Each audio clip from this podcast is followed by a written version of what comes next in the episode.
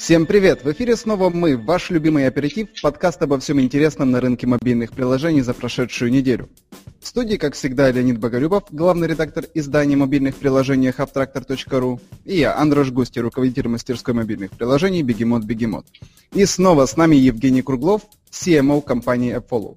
Мы думали, он уже потерялся в лесах Финляндии, но не тут-то было, он вернулся. Сегодня мы поговорим о том, что такое минимально жизнеспособный продукт и как его делать правильно – о том, какие катастрофические ошибки допустил Tinder и как их вам не допустить, о том, что делает такого Facebook, что должно не нравиться Apple, и о том, что такое лоудеры и какие есть их прекрасные примеры. Темы интересные и полезные, слушайте и набирайте знаний. Всем привет, наш 31-й подкаст в iTunes, в постере, еще, как оказывается, в куче мест. Как я просил в прошлом подкасте, нам написали множество людей, и, оказывается, нас слушают не только вот в этих двух названных мною а, сервисах, но еще там в двух или трех дополнительных. Всем тоже рады, всем, всех приветствуем. Евгений, ваше слово. Здравствуйте. На этот раз из города Санкт-Петербурга.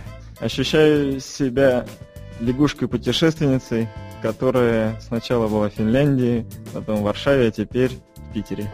Надеюсь, в следующие выходные быть в Москве. Очень рад вернуться, на самом деле. Окей, давайте э, перейдем к новостям, статьям нашим. Я предлагаю начать с минимально жизнеспособного продукта. Раз у нас Евгений присоединился, он такой гуру и апологет MVP, очень будет интересно, я думаю, узнать его мнение. У нас вышла интересная статья «Тирания минимально жизнеспособного продукта» от Джона Питмана.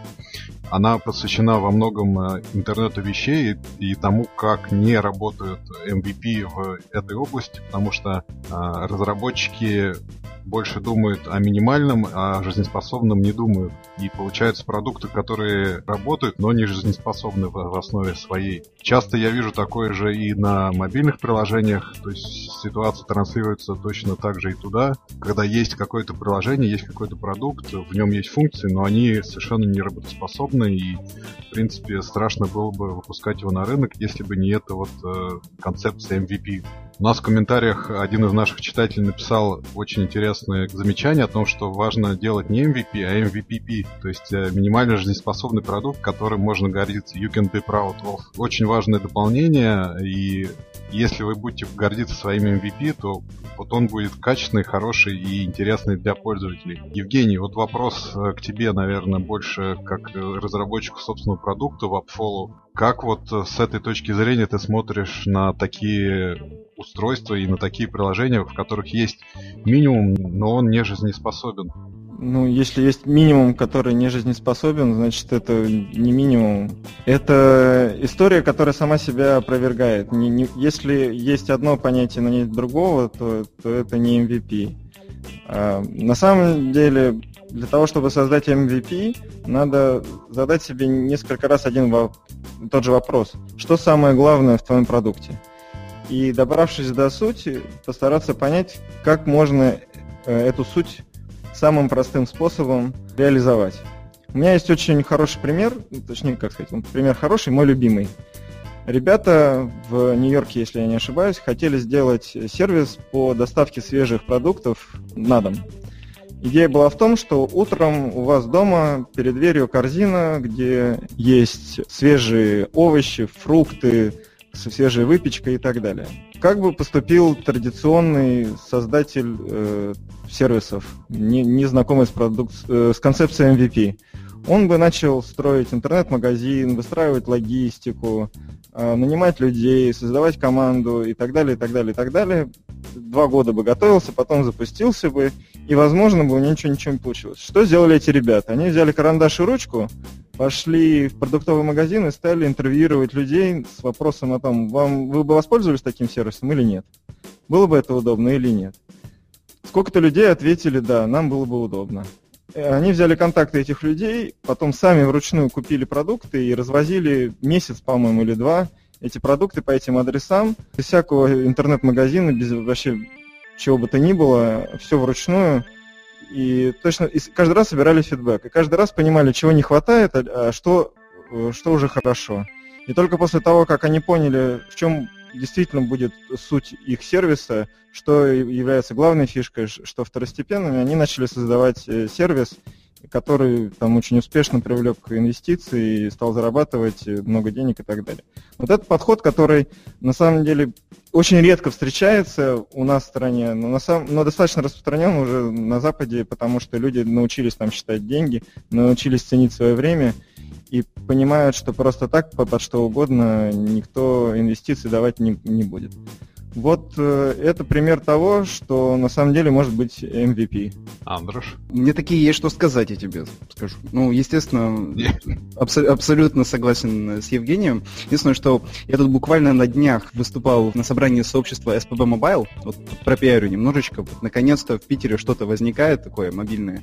Мы там свой клуб питерских приложений закрыли да, года так с полтора назад, а ребята вот заново начали собираться. Вот, и я выступал как раз темой мобильное приложение как минимально жизнеспособный продукт. Когда я готовился, я обнаружил интересную вещь. В Википедии, в русской Википедии нет определения MVP. А, и я начал вот с разных кусочков собирать-собирать. Ну, по сути, как мы можем ожидать, что в обществе будет популярна концепция MVP, если ее даже нет в Википедии? Я хочу вернуться к истокам и э, дать определение того, что такое MVP. И немножечко поспорить с автором статьи. Потому что что он говорит? Он говорит, что как бы все, что мы вокруг видим, это плох- плохое MVP. А, а нужно, чтобы люди делали хороший MVP. Так вот, э, в англоязычной Википедии э, можно как раз вот э, найти э, ну, ну, кусочки определения, которые как раз объясняют, что MVP сам по себе не может быть плохим. То есть, если в нем что-то не работает, это не MVP. А, тут суть в другом. А, еще очень важно понимать, что MVP это не способ разработки, это стратегия маркетинга. Ну, или стратегия развития продукта как такового. И, в общем, я составил свое определение, русскоязычное определение MVP и хочу им поделиться. Так вот, MVP – это стратегия, которая позволяет узнать максимум про пользователя из очень узкой целевой аудитории с помощью отлично работающего базового продукта, на который мы потратили минимум времени и денег. Вот. А какие у нас есть черты MVP? Что нужно как бы помнить? Это то, что продукт, у продукта достаточно много ценностей, чтобы им пользовались или его покупали. Достаточно мало функциональности, чтобы разработать можно было в минимальный срок. И риски должны быть достаточно низкими, чтобы мы могли провалиться в случае чего. Ну, по сути, все то, что говорил Евгений. Вот. А то, о чем пишет автор, это немного... Есть концепция release early, release often. Это то, как развивается обычно open source.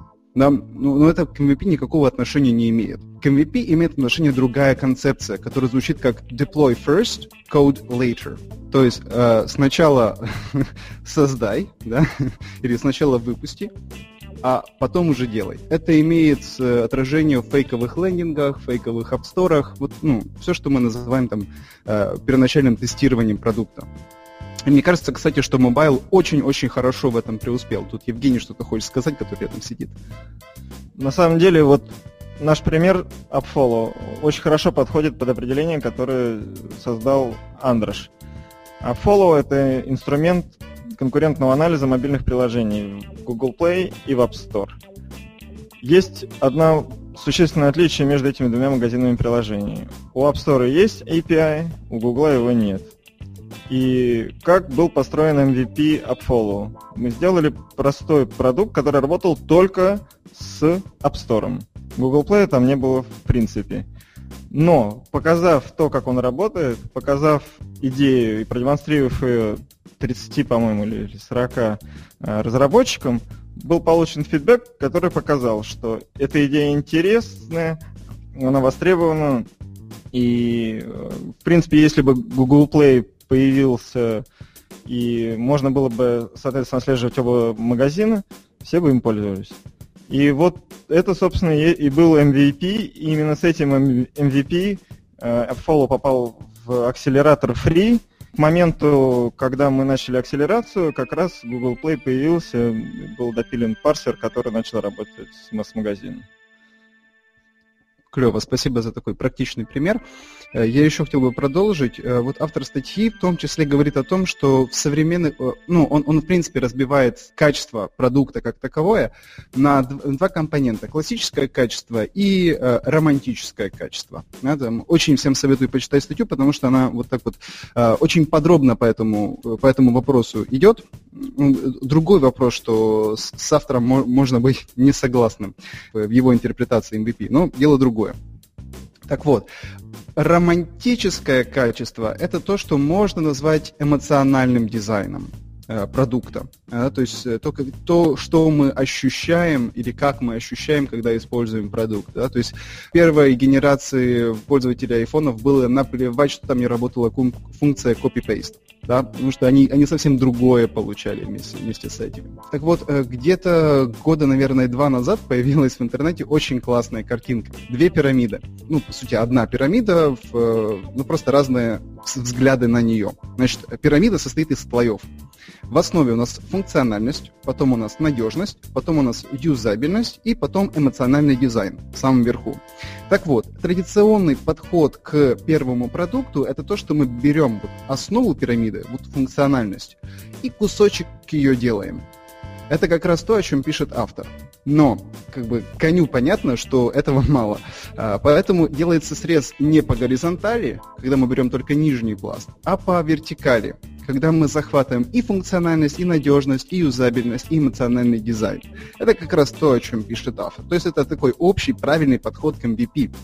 И, кстати, я вот когда выступал на этой SPB Mobile, там был человек, который очень-очень хотел со мной спорить, спорил вообще по каждому слайду, не давал мне выступать. Но я ему признателен за одну вещь. Он э, сделал очень классное замечание, что эту пирамиду нужно повернуть вверх дном и в основу поставить эмоциональный дизайн и дальше, дальше, дальше. Потому что эмоционального дизайна может быть даже больше, чем функциональности. Автор статьи очень классный пример приводит с дверным замком. Он кайфа получил намного больше э, от э, такого небольшого гаджета. По-моему, гаджет как-то помогает э, что-то с видеокамерой делать. Ну, не, не, не в том суть. Функциональность этого приложения была минимальная. Даже меньше, чем, вот как он пишет, даже меньше, чем нужно для MVP. Но, тем не менее, он получил массу удовольствия, он быстро его установил. То есть функции меньше, чем эмоций. Вот. А, я бы вот этой вот пирамидкой со всеми делился, потому что, ну, она как раз очень хорошо объясняет, а, что такое MVP. И вот чтобы совсем как бы добить тему, ну, тема на самом деле очень классная, и а, о ней можно и нужно много говорить, особенно в России. Есть очень такой простой пример, что такое MVP, и э, на самом деле очень много людей об этом спорят. Да, то есть правильный ли это подход? Первый подход, который как раз вот э, против которого которого выступает концепция MVP. Это когда мы делаем сначала колесо, потом одно колесо связываем с другим колесом, потом делаем корпус машины, да? Вот у нас уже три стадии. Ни на одной из этих стадий пользоваться продуктом нельзя. И только потом мы делаем готовую машину, которым, которую можно использовать. И, конечно, построить машину длительное время нужно для того, чтобы это сделать. Я, кстати, вот на этом же собрании услышал такую вот от того же человека очень интересную концепцию, что это все неправильно. Нужно сначала сделать модель из глины полную величину вот этой вот машины, показать пользователю, убедиться, что это приблизительно то, что ему нужно, а потом уйти и делать настоящую машину. Вот, так вот, MVP говорит совершенно другое. Сначала сделайте скейт. После скейта сделайте э, самокат. После самоката сделайте велосипед. После велосипеда мотоцикл. После мотоцикла машину. На каждой этой стадии у вас будут пользователи, которые будут хотеть этим предметом пользоваться и будут довольны. Но при этом здесь очень важно помнить, что не, нельзя терять ни в коем случае свою целевую аудиторию, да, потому что аудитория, которой нужна машина, это не обязательно аудитория, которой нужно, э, нужен самокат либо скейт. Естественно, нам нужно как-то сужаться, но сужаться вот в нужном нам русле. Допустим, нам нужна целевая аудитория, которая готова платить за наш сервис 25 долларов в месяц, да, и, соответственно, имея это в виду, и мы, мы развиваем MVP. Леонид, я прошу прощения за такое длительное объяснение, просто тема очень больная и, и интересная, хотелось о ней высказаться. Спасибо тебе за эту возможность. А, да не за что. Но мне кажется, все-таки здесь есть, вот ощущается у меня не могу высказать словами, но ощущается глубинное противоречие вот в этих MVP и MVPP. Вот когда мы говорим о пирамидах, о функциональности в современных условиях для того, чтобы сделать приложение качественное, хорошее, с минимальной функциональностью, уже надо потратить много-много денег, не говоря уж о маркетинге и так далее. Нет, зачем? Зачем тратить деньги на маркетинг конечный, когда тебе надо собрать отзыв максимум тысячи пользователей? А это сделать не так дорого. На самом деле, опять же, вот если прямо говорить про тестирование MVP и понимание того, что нужно, а что не нужно, с помощью палок и веревок на любом сайте, который делает шаблон, из шаблонов собирает готовый сайт, можно создать лендинг, на котором написать а то, что ты хочешь продать, и попросить пользователя оставить email, если ему это интересно.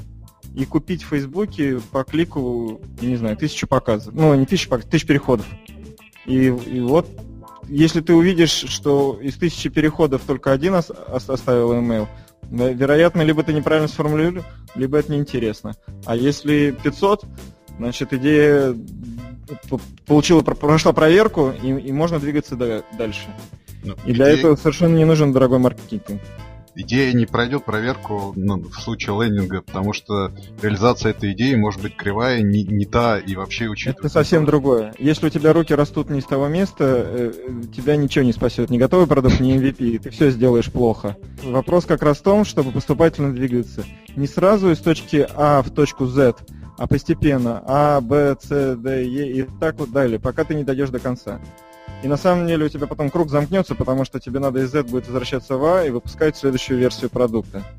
И это процесс бесконечный. У тебя каждый новый релиз — это в каком-то смысле MVP, просто нового функционала, который добавляется к уже существующему. Опять же, возвращаясь к примеру AppFollow. Мы запустили продукт, начали собирать отзывы. И первое, с чем столкнулись, это то, что практически все наши пользователи говорят, ну, хочется работать с отдельным отзывом. А у нас был сделан так, что можно было просматривать только все отзывы одновременно. И вещь очень простая, которая в разработке стоила там, не знаю, два дня всего. Один день программировали, один день тестировали. Это интеграция со Slack.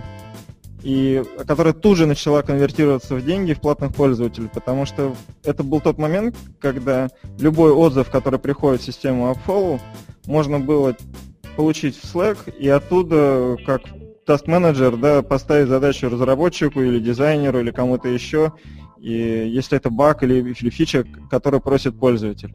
Это очень удобно, и это не, стоит, э, не стоило никаких особо особых денег. А можно было бы придумать какую-то хитрую систему, как эти отзывы выделять, куда-то отправлять, интегрироваться с какими-то там бесконечными таск-менеджерами, которыми существуют и так далее, и так далее. А вот взяли открытое API, с ним синтегрировались, проверили на пяти пользователях, и у всех все работает. И все довольны. Вот это вот как раз то, что, что есть э, MVP. И именно так надо работать. Такими итерациями, маленькими, простыми э, и максимально дешевыми для тебя, как для разработчика. Давайте на этом закончим. Хорошо, я просто добавлю такое, что в плане мобильных приложений есть уже несколько сервисов, а, которые предлагают фейковые Store. Ну, где ты, естественно, не можешь скачать приложение, но эм, ты можешь наблюдать за тем, как пользователь себя ведет. Да? То есть в каталоге он обращает внимание на приложение или нет, устанавливает или нет, там, переходит на страничку или не переходит, смотрит видео и так дальше. Эм, ну, и вот э, тебе даже приложение уже не нужно для того, чтобы ну, протестировать приложение уже на реальных пользователях. У нас, у нас каждый выпуск, в каждом выпуске есть какая-то тема такая вот, не то чтобы хуливарная, а просто вот про, про которую очень хочется поговорить. Я очень надеюсь, что нашим слушателям нем, хоть немножечко так интересно, как нам. На самом деле MVP на Западе ну, известная концепция, и статья как раз говорит о том, что кто-то, кто использует эту концепцию, совершает ошибки, потому что неправильно понимает ее идею, по крайней мере, в понимании автора. А в России MVP на самом деле практически неизвестен, никто так не работал. Может быть, кто-то работал интуитивно, но никакого материала, опыта нет. И поэтому на самом деле это важно в том плане, что надо развиваться, надо понимать, что не нужно 100 человек, 100 миллионов долларов да, для того, чтобы сделать продукт, потом узнать, что он никому не нужен. Можно все сделать гораздо проще, гораздо быстрее, гораздо дешевле. И за короткий промежуток времени протестировать 5 идей, выбрать самую лучшую и делать именно ее. И это очень прикольно. Окей, давайте дальше. Так, у нас тут с Тиндером что получилось? Что они сделали версию Pro и просто убили свои рейтинги. А ты мог бы, пожалуйста, чуть подробнее рассказать, Леонид? Да, Tinder недавно в этом году представил платные функции Tinder. Вот это возможность общаться с людьми за пределами своего, своей текущей локации, возможность отменять действия, и вот эти два, два, две функции владельцы Тиндера продают людям за деньги но это привело к хорошей монетизации, но с другой стороны привело к множеству негативных оценок в App Store. Сейчас вот для последней версии средняя оценка это полтора балла, даже чуть меньше, наверное, вместо четырех звезд, которые были до того. Чем это можно объяснить? И объясняется в нашей статье. А, во-первых, не было объявлено, заранее о монетизации такой, и, в общем говоря, пользователи были достаточно ошарашены тем, что им надо платить, потому что кроме вот этих платных функций, а на пользователя наложили ограничения по количеству ну, свайпов, можно сказать так, лайков, которые пользователь делает в приложении. И всем это, естественно, не понравилось. Когда было неограниченное количество, а потом вдруг стало ограничено, еще хотят деньги за какие-то дополнительные функции. Никому это не понравилось. Во-вторых, цены непрозрачные вообще, потому что они зависят от возраста, от местоположения и, вероятно, счет какой-то еще прорвой параметров. И заранее понять, сколько будет стоить вот этот функционал Tinder Plus, ну, предсказать невозможно, что также плохо влияет на оценку и на восприятие приложения. И третье, в рамках того, того MVP, который мы обсуждали, видимо, Tinder не провел никакого исследования и предсказать, что как, какой функционал можно было делать платным и какой бесплатным, что э, от чего пользователи пришли бы в восторг, от чего бы нет. Видимо, Tinder это не сделал, и вот как он решил внутри себя делать э, платный функционал, так он и выкатил его, то вот пользователям не очень понравилось. Вот, Андерш, я знаю, ты любитель Тиндера, и при слове Тиндер у тебя выделяется там слюна. Как тебе понравилось Tinder Plus, и что ты можешь сказать вот о этих методах э, и об этих недостатках монетизации, которые обнаружились внутри такого большого и качественного приложения, как Тиндер? Я хочу просто заметить, что я теоретический любитель да, приложений да, Тиндера. Ну, естественно. Вот, ну, на самом деле, поразительно, что такие результаты. С одной стороны, вот первая вот э, реакция у любого разработчика, ах уж эти пользователи козлы. Вот я для них старался два года, э, бесплатно они использовали мое прекрасное приложение, все были довольны. Стоило мне только вот захотеть как-то монетизировать их внимание, а, причем заслуженно, они э, вдруг начали нехорошие вещи с моим приложением делать. Но э, это только первая реакция, и она совершенно неверная. А, я думаю, что эти советы, которые мы видим в вашей статье, они очень, э, очень правильные. Вот Особенно, что касается дискриминации возрастной. Есть такой интересный момент, что если ты там британец 27 лет, ты платишь сколько? Несколько раз меньше, чем британец 28 лет. И, естественно, это пользователям непонятно. Поэтому все, что говорит статья, это нужно делать. А, как именно общаться с пользователями и как внедрять вот любые изменения. Ну, то есть, в принципе, любое из изменение функциональности уже вызывает какую-то волну либо позитива, либо негатива от пользователей. И мне кажется, что иногда очень правильно вот постепенно что-либо внедрять и делить это на какие-то там а, когорты, там сплит-тестинг какой-то делать и смотреть по чуть-чуть, как люди реагируют, а не просто вот сделать такое массовое одновременное изменение, никому ничего не сказав. Вот. Ну, возможно, Тиндеру это нужно было сделать. С другой стороны, я вот как бы, ну, советы довольно базовые, и мне сложно себе представить, что такой компании, как Тиндер, э, нет специалиста по маркетингу, который бы это должен был бы знать. Либо там основатели э, очень себе на уме и полностью уверены в том, что они делают, а, либо маркетолог не справляется со своей функцией. Ну, ну потому что коню понятно, что это нужно было делать. Женя, ты что думаешь? Ну, на самом деле, странная история, потому что, с одной стороны, ты прав, сервис долго был бесплатным, и в конце концов им надо было зарабатывать деньги, и очевидно, что он должен был появиться платный функционал. С другой стороны, почему они решили поступить так, а не иначе, непрофессиональное или это ошибка маркетинга, или что-то еще, сказать сложно. Но я бы хотел посмотреть на цифры по доходу. И мне кажется, если на самом деле деньги, те, которые они получают, э, равны тем деньгам, которые они заплатили, э, запланировали, то все окей. Подожди, а как же быть с теми пользователями, которые не потеряют? То есть они получили сейчас денежек, а через год, там, ну через полгода они исчезнут. Ну как с этим быть? Мне кажется, что, вероятно, их понимание ситуации такое, что 50 миллионов пользователей, которые у них есть, это либо их предел текущий, и они могли уже не расти по базе. Но это надо проверить, честно говоря. Я, я не смотрел, что у них там по, по загрузкам. Либо они считают, что даже с учетом этого негатива, их эффективность позволяет им быть, продолжать оставаться номер один как сервис. И не, не будет никакой альтернативы, и если люди хотят знакомиться, они все равно будут делать это в Тиндере.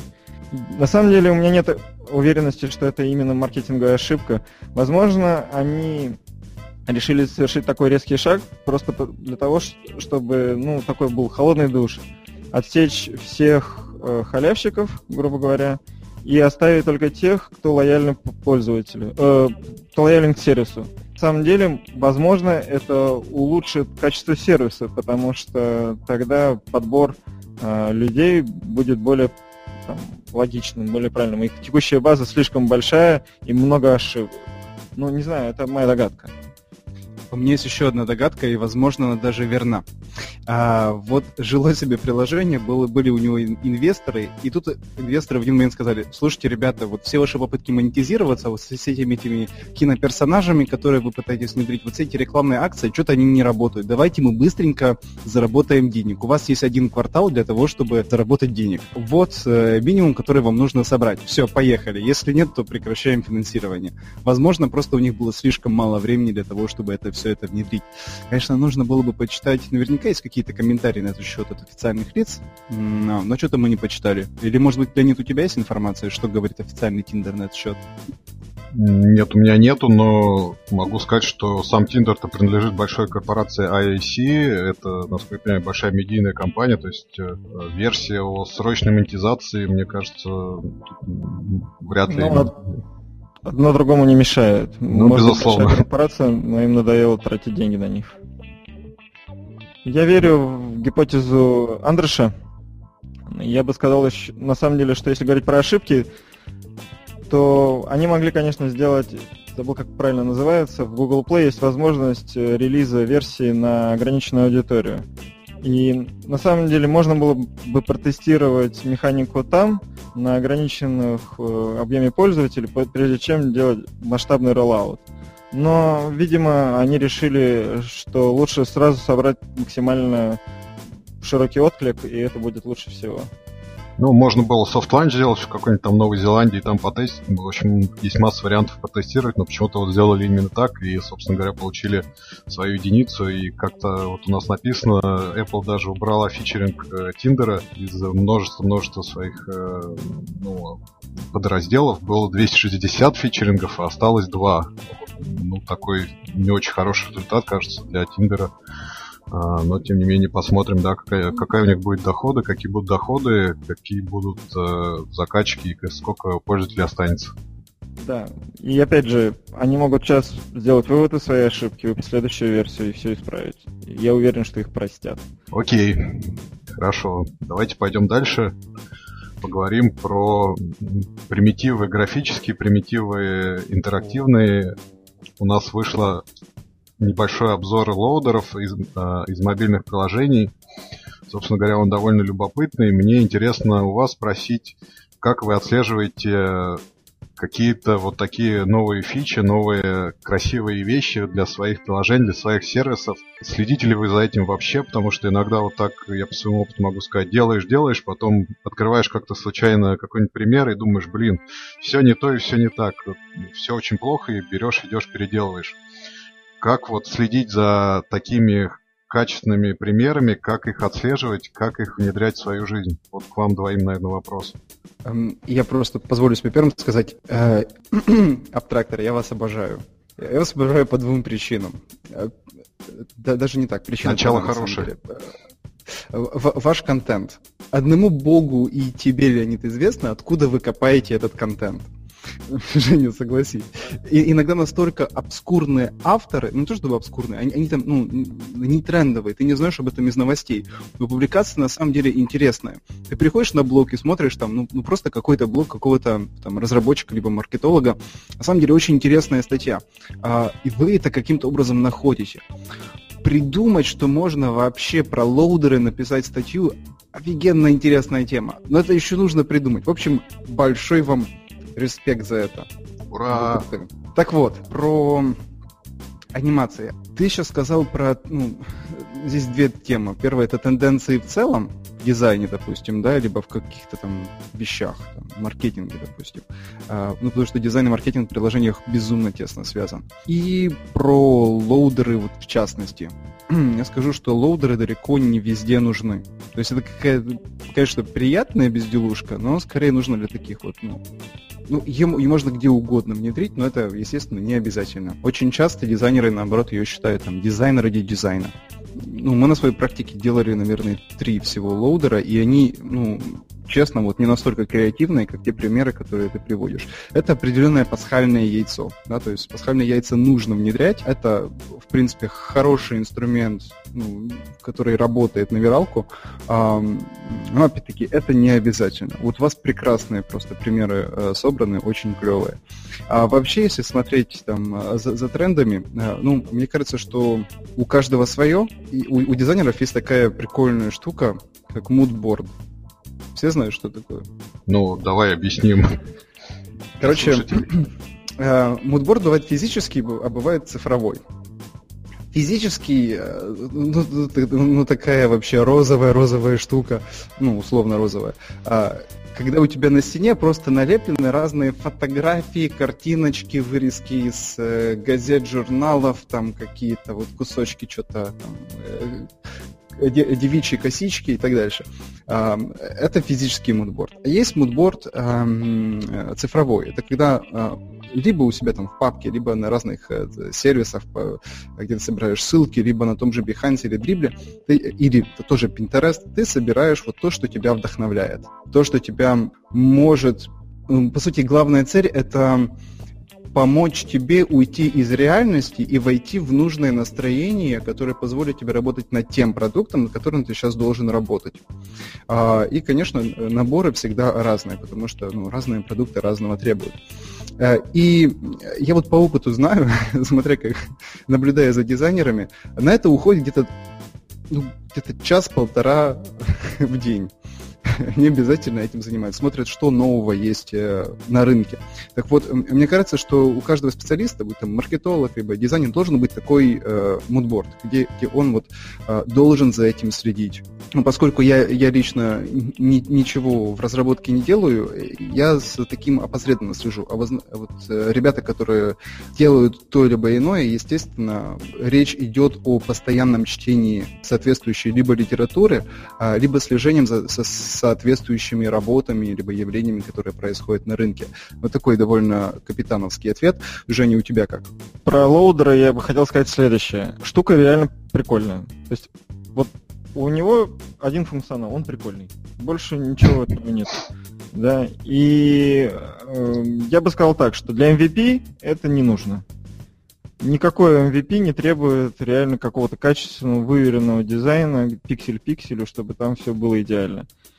А когда ты дотачиваешь продукт, когда ты вылизываешь его дизайн, когда ты хочешь его отполировать до блеска, чтобы он прямо был идеальным, тогда ты начинаешь придумывать фишки, которые, в частности, могут быть прикольными лоудерами на лонч-скрине, на, я не знаю, ну вот при загрузке новостей, to refresh и так далее. Это прикольная тема.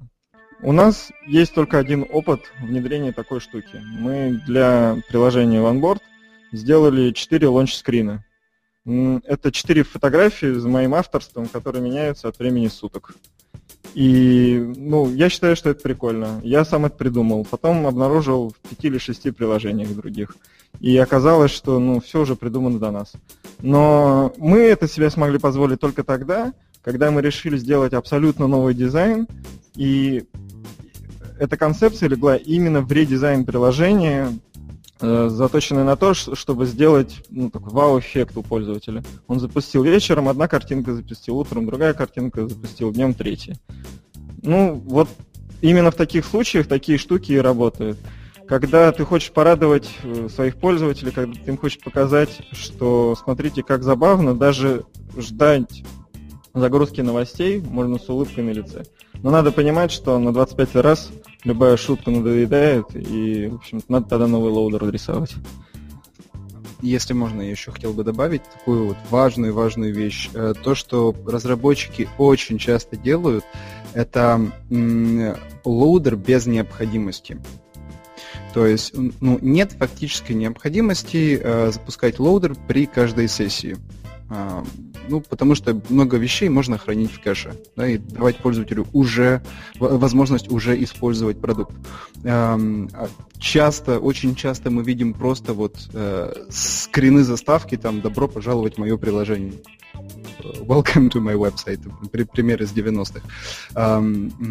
Естественно, это не нужно. То есть э, лоудеры нужны только в том случае, если на самом деле у вас на фоне происходит что-то невероятно тяжелое, и нужно на самом деле какое-то время, чтобы пользователь не скучал, ему нужно показать какую-то побрякушку, чтобы, ну, чтобы он не ушел. Но мне очень как-то понравился совет. Мы общались с клиентом, и рядом сидел дизайнер, и клиент говорит, вот сделайте нам loader. А зачем вам loader? А потому что у нас на фоне э, много чего грузится. И ответ дизайнера просто офигенный. Не надо вам loader, вы лучше поработайте над тем, чтобы все грузилось быстрее. Очень, очень правильный ответ дизайнера. Именно так и надо поступать. Потому что красота нужна тогда, когда уже все работает хорошо, и ты знаешь, что у тебя максимально все оптимизировано, весь функционал внедрен, или там весь основной функционал внедрен. И можно потратить время именно на, на шлифовку, да. Для того, чтобы тебе сделать стол, тебе не обязательно его покрывать лаком и делать там вырезать какие-то узоры, шкафчики и, и что-то еще. Четыре ножки и плоская поверхность. И вот у тебя есть стол. И ты можешь работать, и это будет всех устраивать. Но в тот момент, когда ты понимаешь, что у тебя есть свободное время, чтобы покрыть его лаком, конечно, потрать время, покрыть его лаком, и он будет красивый, блестеть, и будет приятно его трогать. Но это э, никогда не делается в самом начале. Это делается тогда, когда есть э, позыв именно к наведению красоты. Мне кажется так. Отлично. Еще? Или пойдем дальше? Да не, пойдем дальше. Кстати, извини, я вернусь к этой теме. Вот тому же MVP и, и столу. О, очень классный пример. А, как бы у нас есть функциональные требования. Четыре ножки и плоская поверхность сверху. Но э, функциональное требование это то, чтобы ножки не подкашивались. Давайте последнюю тему обсудим тогда на сегодня. Facebook и его взаимоотношения с платформами. Вот Рядик, мы... мы вот рядом, рядом сидели, обсуждали, ни я, ни, ни Женя не врубились в тему. Пожалуйста, объясни. Окей, объясняю. А, на самом деле я хотел еще в прошлый раз обсудить, когда мы говорили о том, что Facebook из мессенджера делает платформу, ну и сам Facebook является фактически уже платформой платформ, то есть он над iOS, Android и Windows Phone и всеми остальными делает свою прослойку, свой уровень абстракции для пользователя, которая поглощает и те операционные системы, которые есть мобильные у пользователя.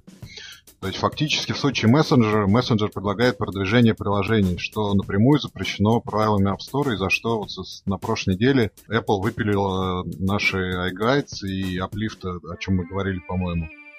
Соответственно, вопрос этой статьи, этой новости в том, когда начнется столкновение интересов Apple и Google с интересами Facebook.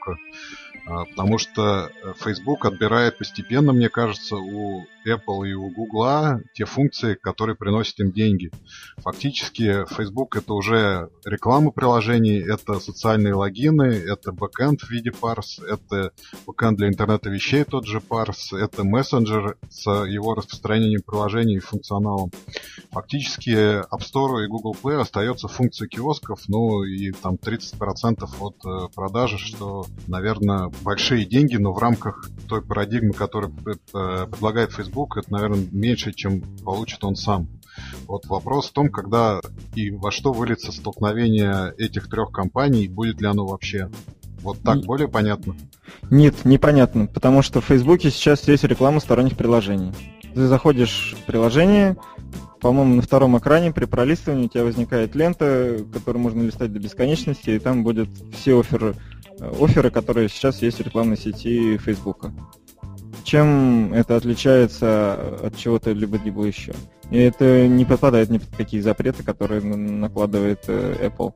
На самом деле, если говорить конкретно про мессенджер, то там не говорится о том, что мессенджер — это платформа продвижения приложений.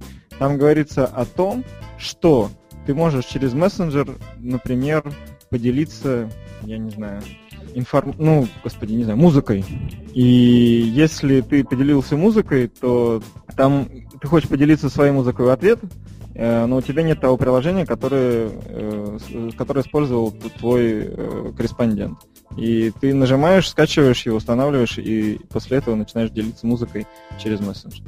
Ну, Все... где здесь, где, что здесь реклама? Это функционал. Все именно так, но при этом в мессенджере, в моем понимании, будет специальный раздел о приложениях, которые работают с мессенджером, чтобы представить все эти приложения.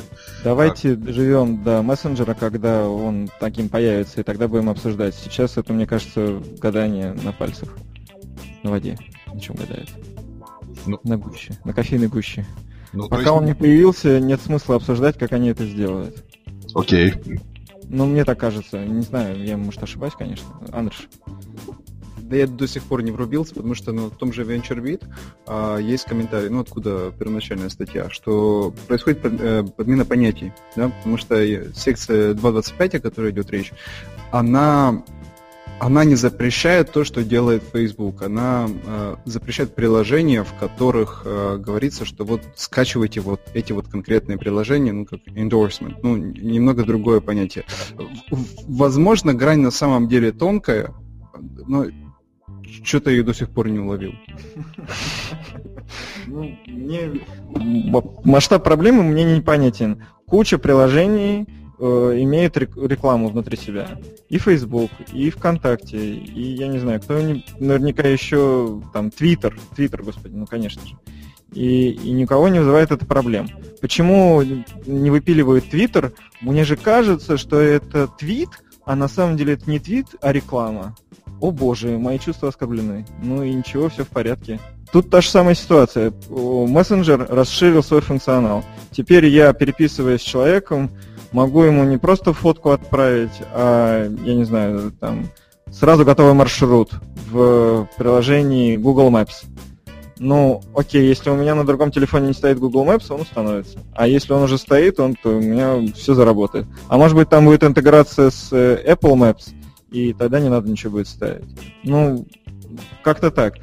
Будет ли там раздел приложение, которое мы рекомендуем, чтобы вам было удобнее чатиться в мессенджере или не будет? Ну, вопрос. Но опять же, я не вижу здесь какого-то нарушения. Ну, 2.25 как раз говорит о том, что запрещены там похожие на App Store разделы или похожие... Но он будет не похожим. Они будут круглыми, э, выстроены в ряд иконки с подписями без, без объяснений, и все. Отлично, тогда глобальный вопрос, окей, не касаясь мессенджера, что будет, если Facebook войдет э, в противоречие с э, двумя вот ведущими платформами? Я, если не ошибаюсь, у Facebook есть свой App Store уже года два. И ничего, никаких противоречий. Они развивают свою платформу. Они хотят сделать э, свой маленький интернет. И, ну окей. Apple счастлив распространять через Facebook свои приложения все равно в конечном счете идет переход в App Store. Слушайте, я тут скажу такую как бы, прописную истину, э, которая, мне кажется, вот, ну, на нет сведет любые споры. Большие ребята ничего не делают, не посоветовавшись друг с другом. Отличное резюме, да. Андрюш, молодец, просто жму тебе руку. Ну, конечно, наверняка они сходили и поговорили, они же там сидят все в соседних офисах. Э, и сказали, мы хотим это сделать. Там, как, что, договорились, тебе сказали, ну если вот вы сделаете вот так, а не иначе, давайте иконки будут треугольными, вот так описание по вертикали, не по горизонтали, и все будет окей. И все, и Facebook так и сделает. Ну, правильно, кстати, Андреш, очень, очень хороший комментарий, я согласен. Ну что, мы обсудили, получается, всю нашу тему. А, такая живая дискуссия получилась. Переходим тогда к приложениям, да? Да. Я давайте первым поделюсь. Я, я до конца я до конца не понял. Это мой кэшфрейз скоро настанет. Эм, мне App Store предложил, ну, ну, то есть не мне предложил, зафичерил приложение, которое называется Woodpost. А, приложение позволяет эм, разместить свои фотографии на дерево. Они-то, ну, по сути, делают открыточки ты присылаешь им свою фотографию, они это вот закатывают, ну, печатают на, на дереве, э, там есть красивая рамочка, сзади ты можешь э, написать какое-то сообщение, оно тоже будет э, награви... выгравировано, а, и отправляешь это человеку. Стоит вообще какие-то копейки. И у них доставка бесплатная. Я, к сожалению, не смог так до конца а, сделать заказ, потому что у меня приложение зависло, но мне было интересно, как они в Россию бы доставляли бесплатно. А, но, тем не менее, на самом деле довольно прикольно. Советую а, установить, просто потыкаться, посмотреть, как ваши фотографии будут выглядеть на дереве. Если у кого-то вдруг получится заказать, дайте знать, сколько стоит доставка. Повторюсь, приложение называется Woodpost. Вот. А еще я, к сожалению, не нашел это приложение, я, я слышал о нем и, и забыл название. Короче, приложение помогает вообще феноменальную вещь делать. Мы все знакомы с той ситуацией, когда нам нужно делать подарки друг другу, и мы дарим какую-то фигню. Люди подошли к этому очень так основательно и предложили дарить друг другу акции компаний. Леонид, у тебя будет там день рождения, я, я беру и вот тебе покупаю на 20 долларов акции э, Apple. И, и как бы отличный просто подарок. Они работают, насколько я понимаю, только в Штатах. Я не знаю, есть ли уже аналоги в России, или будут ли в принципе, и насколько это будет просто. Но, насколько я знаю, на, на, на частном рынке купить акции больших компаний можно начиная там со 100 тысяч рублей. Но, во всяком случае, когда я последний раз э, этим интересовался, если это делать через банк, э, там как раз вот такие вот суммы. А, ну вот через это приложение можно будет там по двадцаточке, и вот у тебя кусочек Гугла или кусочек Тиндера того же. Вот. Все, спасибо за внимание. Э, кто дальше рассказывает про свои приложения? Леонид? Да, давай я подхвачу, да. У меня сегодня два приложения. Первое называется Чузик. Это, раз уж мы говорили о Тиндере, это Тиндер для музыки. То есть такое Чузик, Музик, Тиндер. Вот. Э. Так. Все, отсмеялись. Прошу прощения. Да ничего. Суть его довольно проста. Вы выбираете музыкальные стили и дальше, как в Тиндере, смахиваете музыку направо вам понравилось, налево не понравилось, и дальше приложение подбирает для вас э, новую музыку каждый день из новых своих загашников и предлагает новые композиции, новые песни. И, соответственно, так вы накапливаете свою ну, как базу, наверное, музыкальную, и те предложения, которые Чузик э, вам формирует, они становятся все более и более релевантными. Вот оно стало на этой неделе бесплатным, если я не ошибаюсь, оно стоило каких-то денег до этого, и сейчас можно им бесплатно пользоваться. Это первое. Э, слушай, извини, пожалуйста, монетизация у них, соответственно, за приобретение, да? Или, или как? Или, или... Не знаю, я до монетизации, до монетизации не дожил еще. Но, видимо, да, за проигрывание какой-то музыки. Да, подожди, так, так как? Ну, так ты музыку можешь прослушивать? Да. Ну, целиком композицию у тебя играет, вот она тебе предлагается, ты ее, она играет, и ты ее целиком можешь послушать, можешь понравиться, можешь не понравиться. А второе приложение называется Fashion Looks, э, довольно интересное в плане своего бэкэнда от нашего знакомого одного.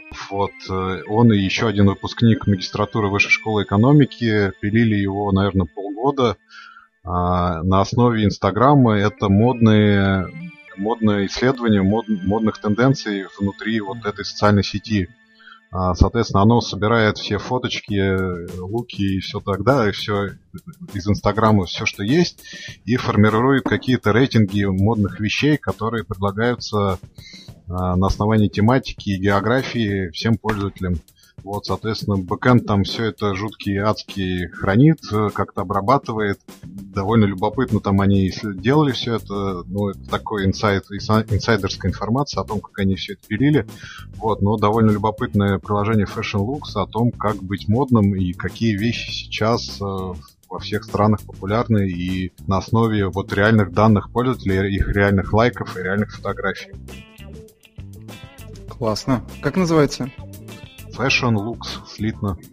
Fashion Looks, клево. И это на, на основе э, Инстаграма? Да. Клево, спасибо. Евгений. Пришла моя очередь, да? Я готовился, как и обещал в прошлый раз. И начинал хотел начать с Яндекс Почты, который недавно выпустил обновление, но решил, что не буду. Скажу только, что мне не понравилось. Хочу поделиться своей болью другой. С восьмой версии в айфоне можно ставить альтернатив... альтернативные клавиатуры. И я давно мечтал о том, чтобы у меня был свайп. Это то, за... единственное, за что я люблю андроидовские телефоны. Это хорошо работающий свайп. И мне всегда его не хватало. Я тестировал в течение достаточно долгого времени три клавиатуры Swipe, TouchPal и SwiftKey, и ни одна из них э, нормально не работает.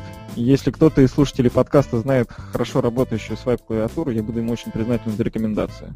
Почему сейчас заговорил о них, а Swipe и SwiftKey на прошлой неделе выпустили обновление, я очень их ждал, потому что что-то изменилось к лучшему. Но, к сожалению, ничего не изменилось. Клавиатуры подвисают, Э, например, в клавиатуре Swipe в какой-то момент перестал появляться текст в окошке ввода текста, то есть ты его набираешь, кажется, что он есть, а на самом деле его нет. Ты его стираешь и так далее, но ты ничего не видишь, и пользоваться этим невозможно. С SwiftKey какая-то похожая проблема, что там сбой в запуске, а у TouchPal просто клавиатура вылетает, не знаю, по какому-то инстеншену и постоянно сбрасывается на системную. И это реально мне очень грустно. Уже сколько с прошлым времени с момента выпуска iOS 8 полгода, и никто из них не смог подготовить нормально работающий продукт. Uh, на самом деле на Android я пользуюсь Google Keyboard, и у них прекрасно работает свайп, хорошая логика, и вот, к сожалению, они не выпускают себя под iOS, а я бы с удовольствием их установил. Вот такая вот у меня грустная история. Присоединяюсь абсолютно. iOS на клавиатуре это какой-то ужас, начиная с самой процесс, самого процесса установки и заканчивая их работой. Я тоже пробовал две или три клавиатуры, но потом плюясь все снес быстро и вернулся, к сожалению, да, на стандартно присоединяюсь. Поэтому кто первый, кто сделает нормальную клавиатуру, тому я готов занести свои деньги. Совершенно верно, совершенно верно. На самом деле, хрен с ним с процессом установки, я уже смирился с этим, ну, как бы это своеобразие Apple, ничего с этим не поделать. Но то, что они плохо работают, вот это меня действительно поражает, потому что, казалось бы, ну, им надо перенести работающий продукт на другую платформу, и не так уж много там всего. Как мне казалось, что требует э, переделки. Но как оказалось, это не совсем так, и, и я не сношу эти клавиатуры, потому что я хочу следить за апдейтами, и как только они выпускают какое-то исправление, я тут же ставлю для того, чтобы снова Надеяться. их протестировать. Но, к сожалению, пока все это грусть и боль. Все. Мы тогда все обсудили, поделились. Слушайте, убойная была прошедшая неделя, не знаю у кого как. У меня была супер активная. Я желаю, чтобы у всех на следующей неделе была куча энергии, и чтобы mobile сделал еще один большой шаг вперед с помощью каждого из вас. Да, делайте жизнеспособные, хорошие, качественные продукты, продвигайте их э, на рынок, дарите людям полезные функции, и все у вас получится. Спасибо, что слушали нас. До следующей недели. Пока. Спасибо большое, что прослушали наш подкаст. Надеюсь, все, что мы рассказали, было интересным. Спасибо, что позвали. Спасибо Андрошу за то, что пустил свой стая святых в офис компании Бегемот Бегемот. И надеюсь, до новых встреч. До новых встреч. Пока. Пока.